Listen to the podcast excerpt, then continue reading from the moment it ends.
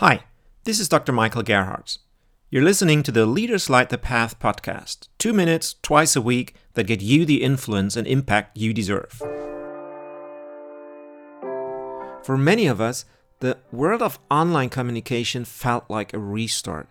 We had to get used to new technologies and accustom ourselves to speaking in front of a camera. This brought about many new challenges. Which camera is the best?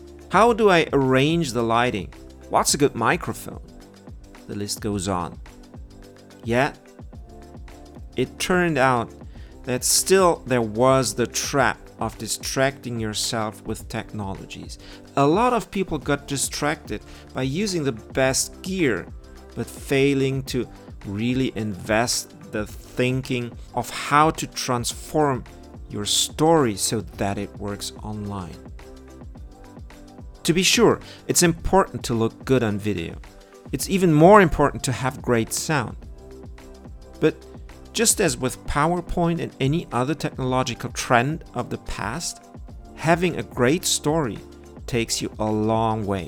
While great technology has never been a substitute for relevance and resonance of your content, it's still story first, even in an online world particularly in an online world where we are competing with YouTube, Netflix, and so on. Therefore, this is what you should primarily focus on. How do I need to adapt my story so that it works on video? What's different for my audience when viewing me on a small screen compared to interacting with me face to face? How can I engage them, although we might be continents apart? This has more to do with empathy and storytelling than it does with technology.